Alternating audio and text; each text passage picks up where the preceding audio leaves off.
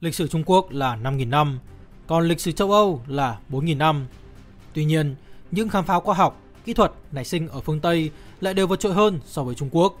Và cho tới ngày hôm nay, mặc dù Trung Quốc đã có sự phát triển vượt bậc về kinh tế, khoa học và kỹ thuật, thế nhưng hầu hết giải Nobel, huy chương Fields lại đều được trao tay cho người phương Tây. Và mình tin rằng trong tương lai, phương Tây vẫn sẽ là cái nôi của khoa học kỹ thuật. Đó là niềm tin của tác giả Mạnh TB229, thứ sắp sửa được lý giải dựa trên các yếu tố như là văn hóa, chính trị, lịch sử, địa lý và con người. Xin lưu ý, Spider Room là nền tảng mạng xã hội chia sẻ kiến thức, chứ không phải là một đơn vị truyền thông. Những bài viết chất lượng, thành công trên website sẽ được chúng mình lựa chọn để truyền thể thành video với mục tiêu chính là tạo ra những cuộc hội thoại khách quan, có chiều sâu và mục tiêu phụ là quảng bá cho Spider Room. Đương nhiên, vì quyền lựa chọn nằm trong tay chúng mình nên trách nhiệm với nội dung cũng như vậy. Do đó, ở cuối những bài gây tranh cãi, Spider Room sẽ đính kèm những ý kiến có giá trị của độc giả, người dùng, cả ủng hộ lẫn phản biện, phản đối để giúp chúng ta có cái nhìn bao quát nhất về từng chủ đề. Còn bây giờ, hãy cùng vào nội dung nhé.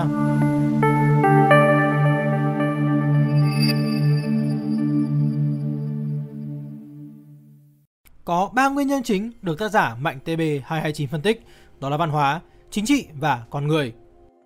Đầu tiên là khía cạnh văn hóa. Nho giáo và Hindu giáo phân chia xã hội theo giai cấp. Trong nho giáo, tầng lớp dưới phải phục tùng tầng lớp trên, từ đó kìm hãm sự tự do cá nhân. Con phải nghe lời cha mẹ, vợ phải nghe lời chồng, không được cãi lại. Bề tôi phải chung với vua. Tất cả từ nghe lời đó vô hình chung triệt tiêu tính sáng tạo và tính tò mò. Hindu giáo còn cực đoan hơn, bạn sinh ra ở giai cấp nào thì sẽ mãi mãi ở giai cấp đó cho đến chết, mãi không ngóc đầu lên được. Phật giáo lại có tư tưởng an phận, không tham, sân, si, hãy hài lòng với những gì mình đang có và những tư tưởng này vẫn được tuyên truyền cho tới ngày hôm nay. Tuy nhiên, ở châu Âu cũng không khá hơn, giáo lý và các định chế Kitô giáo cũng cản trở sự phát triển của khoa học không kém gì. Các tòa án dị giáo, các cuộc săn lùng phù thủy được dựng lên. Ví dụ là Galileo đã bị tòa án dị giáo kết tội và bị giam cho tới khi chết. Tuy nhiên, tại châu Âu vẫn có sự tự do cá nhân nhất định. Người ta tin rằng thế giới có trật tự do Thượng Đế tạo ra.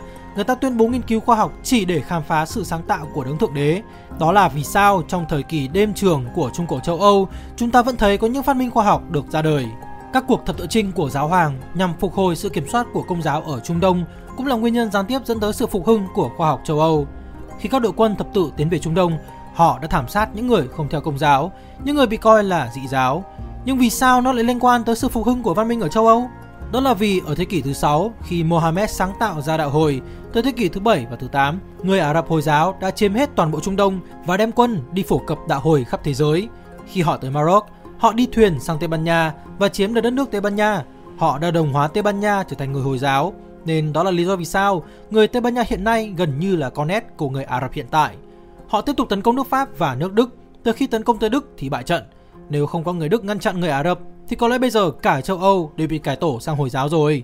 Và đó cũng là nguyên nhân vì sao cho tới hiện nay châu Âu vẫn có rất nhiều người theo đạo hồi, đặc biệt là ở Tây Ban Nha. Khi người Ả Rập xâm lược châu Âu mà vào lúc đó văn minh Hy Lạp đang phát triển, họ đã đem tất cả những tri thức của người châu Âu sao chép sang tiếng Ả Rập và mang về nước, sau đó phá hủy sách của người châu Âu đi. Cho tới khi cuộc thập tự chinh của người công giáo đi qua các nước Ả Rập này, họ mới nhận ra rằng toàn bộ nền văn minh của người Hy Lạp bị người La Mã phá hủy nằm ở các quốc gia Ả Rập này. Họ mới mang về châu Âu và phục hồi lại văn minh Hy Lạp. Cho nên sự kiện này đã làm cơ sở cho thời đại phục hưng sau này. Phục hưng là gì? Là phục hồi lại thành tựu của văn minh Hy Lạp sau thời kỳ đêm trường trung cổ đen tối. Vậy nên Kitô giáo vừa kìm hãm sự phát triển của khoa học nhưng cũng vô tình giúp khoa học châu Âu phát triển. Tần Thủy Hoàng, vị vua vĩ đại nhất lịch sử Trung Quốc đã thống nhất và đồng hóa các dân tộc Trung Quốc từ rất sớm. Trung Quốc có sự thống nhất về lâu dài cũng là do Tần Thủy Hoàng. Có thể nói, Trung Quốc là quốc gia có nền chính trị tập quyền lâu đời nhất. Tuy nhiên, ở châu Âu nó lại khác. Nền văn minh Hy Lạp là nền văn minh thành bang, không có sự thống nhất. Quyền lực được phân chia cho các thành bang. Các thành bang lại có chế độ chính trị khác nhau. Athens theo Cộng hòa Dân chủ, Sparta theo chế độ quân chủ tập quyền. Các thành bang phải vươn lên nếu không sẽ bị tiêu diệt. Sự cạnh tranh đó làm động lực cho sự phát triển. Các triết gia như Aristotle, Socrates, Plato, các nhà khoa học như Pythagoras, Archimedes, Thales, Euclid, Hippocrates, các nhà sử học như Herodotus cũng ra đời trong thời kỳ này. Còn ở Trung Đông, Trung Quốc là đầu tàu của sự phát triển. Hầu như chẳng có quốc gia nào có thể cạnh tranh được với Trung Quốc. Vì vậy, khi Trung Quốc phát triển, các quốc gia trừ hầu cũng phát triển, khi Trung Quốc suy thoái, các quốc gia trừ hầu cũng suy thoái theo. Không phải người Á Đông chúng ta kém thông minh hơn người phương Tây, một số quốc gia Đông Á còn có chỉ số IQ thuộc top đầu thế giới, bằng chứng trong các cuộc thi khoa học kỹ thuật. Các quốc gia như là Hàn Quốc, Nhật Bản, Trung Quốc, Việt Nam đã thống trị. Hay trong các trường đại học của Mỹ, các học sinh Đông Á có thành tích vượt trội so với các chủng tộc còn lại. Tuy nhiên, trong các giải Nobel thì người Đông Á kém hơn hẳn. Điều này được lý giải bởi trong gen người Đông Á có tính tò mò ít hơn trong gen người phương Tây. Cụ thể hơn, sự đa dạng trong các thành tựu khoa học được quyết định bởi sự ham học hỏi nằm trong gen thụ thể dopamine DRD4 7 lần lặp lại. Tính ổn định tinh thần nằm ở tính đa hình của chất vận chuyển serotonin có alen thể dài 5 HTT-LPR và chủ nghĩa cá nhân nằm trong gen thụ thể mu opioid và alen OPR M1G. Người Đông Á thường có xu hướng ít phát triển những đặc điểm trên, những yếu tố mà chúng quyết định sự thành công vượt bậc. Vì những đặc điểm này tạo nên một kết cấu chặt chẽ, ta quy định chỉ số Q là một loại chỉ số đo đạc tính tò mò từ những tần suất xuất hiện của nó trên gen toàn bộ dân số thế giới. Nghiên cứu chỉ ra rằng cả điểm IQ và chỉ số Q đóng góp rất lớn vào số giải Nobel trên đầu người. Nhìn vào các cuộc phát kiến địa lý từ rất sớm của người phương Tây, có thể nói họ rất tò mò về thế giới bên ngoài. Để có thể trở thành một nhà khoa học thành công, một người phải có hứng thú với những thứ mới lạ, điều mà cần đến trí thông minh, ham học hỏi. Thể loại vận dụng não bộ như thế này không được yêu cầu ở học sinh khi mà lý thuyết và những thông tin liên quan đều đã được trình bày trong sách. Kiến thức thuộc lòng không cần thiết cho việc một người trở thành nhà khoa học đại tài. Có những khía cạnh học hỏi điều mới mẻ là con đường dẫn đến sự mở rộng hay thay thế những kiểu tư duy lối mòn cũ kỹ. Theo nghiên cứu của nhà tâm lý học Dean Simonton vào các năm 1988 và 2009, chắc chắn một điều, những học giả toàn tâm, toàn ý theo những kỷ luật của riêng họ và những nhà khoa học sáng tạo nhất là những người hướng ngoại. Người ta thường nói, người Trung Quốc có thể làm tốt được mọi thứ trừ việc sáng tạo.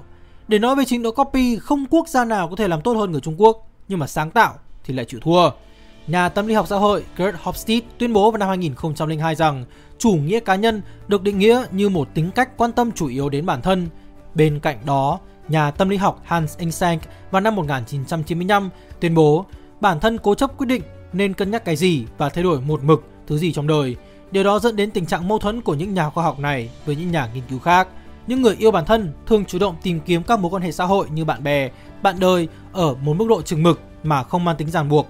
Người châu Âu ghi điểm cao về tính cách này và khoa học cũng cần những bộ óc như vậy. Như vậy, theo tác giả Mạnh TB229, để một quốc gia có thể sản sinh ra nhiều thế hệ Einstein, Newton hay nói cách khác là có thể tạo ra một quốc gia phát triển về khoa học kỹ thuật, chúng ta cần thứ nhất là bài trừ các quan điểm tôn giáo nhằm kìm hãm sự phát triển các tư tưởng danh phận an phận. Thứ hai, cần bài trừ giáo dục học thuộc lòng, thay thế bằng cách khơi dậy sự tò mò, tư duy sáng tạo của mỗi học sinh. Và thứ ba, cần thúc đẩy chủ nghĩa cá nhân, tự do cá nhân trong tư tưởng của xã hội. Sau khi bài viết được lên sóng, có khá nhiều ý kiến cả đồng tình lẫn phản biện được thu về từ cộng đồng nhà nhện. Trong đó, phe ủng hộ một số ý kiến đồng tình rằng Trung Quốc đã quá tập trung vào văn hóa tôn giáo mà thờ ơ các bộ môn khoa học để rồi bị chậm trên con đường đua với người phương Tây. Tuy nhiên, số lượng ý kiến phản đối cũng không hề ít ỏi. Với các luận điểm như rằng Trung Quốc đã làm rất tốt việc cân bằng giữa giá trị vật chất và giá trị tinh thần, đã có thể tạo ra của cải và hưởng thụ rất tốt trong nội địa, nên không cần có nhu cầu đi tìm tân thế giới mạnh mẽ như châu Âu. Ngoài ra, cũng không hiếm các ý kiến trung lập tập trung vào việc cả Trung Quốc lẫn châu Âu đều có những thời thế lên xuống khác nhau về khoa học, kỹ thuật trong lịch sử, chứ bức tranh toàn cảnh không có chênh lệch một trời một vực như này.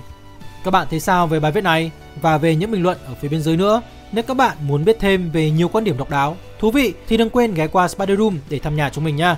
Còn bây giờ, xin cảm ơn vì đã xem hết video. Xin chào và hẹn gặp lại. Peace.